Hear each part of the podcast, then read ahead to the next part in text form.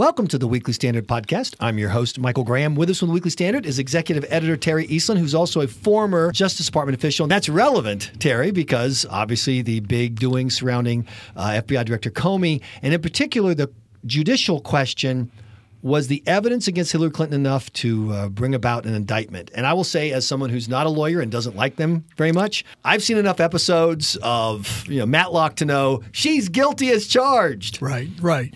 Well, I would say this, Michael, that uh, the decision to indict is a very serious one, uh, and someone like Jim Comey, the FBI director takes it quite seriously. I think that uh, the the telling fact that I learned today from his testimony, and he did not say this in his statement earlier in the week, but in his testimony he did say that there, this statute has only been uh, used to prosecute someone once in the past hundred years.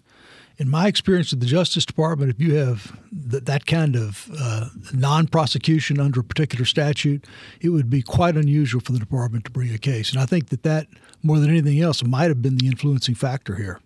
And it's also a, a, strong argument in and of itself. You can understand why someone trying to do the right thing might rely on that. Now, the flip side of that, and, and once again, as a amateur non-lawyer, yeah. watching prosecutor Trey Gowdy not only just lay out the many false statements that Hillary Clinton made in public, but I thought it was interesting when he asked the FBI director, "What do you use public statements of falsehood like this for?" And he said he responded without being prompted, establishing intent.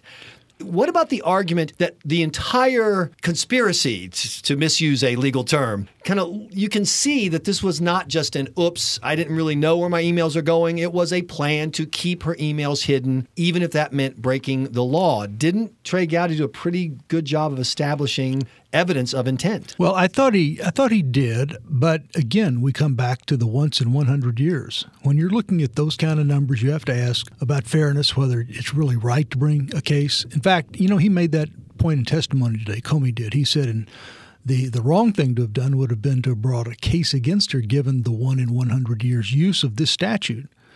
Now, uh, what's striking to me, we have to put this in larger context. I mean, obviously, the Republicans wanted to have this hearing, whether they know anything at all about these facts.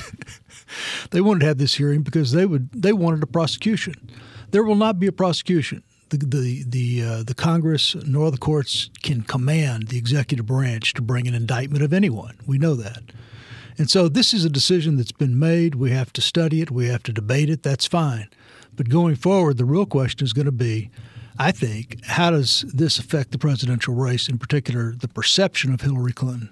So, how do you think it will affect the race? Well, I think that she has, as everyone knows, um, a problem with her veracity. Wait, wait, you're not suggesting that this isn't the first time that Mrs. Clinton has become crosswise with the facts, are you? Uh, no, I, I, this is not the first time, and and so she has this issue. And if you look uh, carefully at what Comey said in his statement earlier this week, you see that basically dismantled is the public statements uh, that she has made regarding her emails and how she's handled classified information. And so I think that's in that context that uh, we, I think the latest number was 69% of the American people think that her uh, veracity, her truthfulness is in question often. And this will only add to it, I think, and could cause her problems at the end of the day. How do you respond to the people who say that any impact that this public lying was going to have on Hillary Clinton is already, to use the cliche of the day, baked in the cake. In other words, if you stand up and say Hillary Clinton, she's a liar, it's kind of like saying Hannibal Lecter, you know, he makes bad diet choices. You know, his his sandwiches have a man in them. I mean, people already know one of her flaws is that she's just incorrigibly dishonest. And so this merely confirms the negative that people already knew. I think it, it is a confirming factor, but it's a rather staggering one in the sense that it comes so close to the election day. It will be easily remembered and become emblematic, I think, of her problem in this area. I think the other uh, the other aspect of this, though, is, and I wrote about this in the editorial we're publishing this week, is that there are aspects to her handling of the classified information that suggests she is would not be very attentive to certain details when she's president. Importantly, these are the national security details and the, the, the record keeping details. And we, it really poses the question do we want a president of the United States who is deficient in these areas?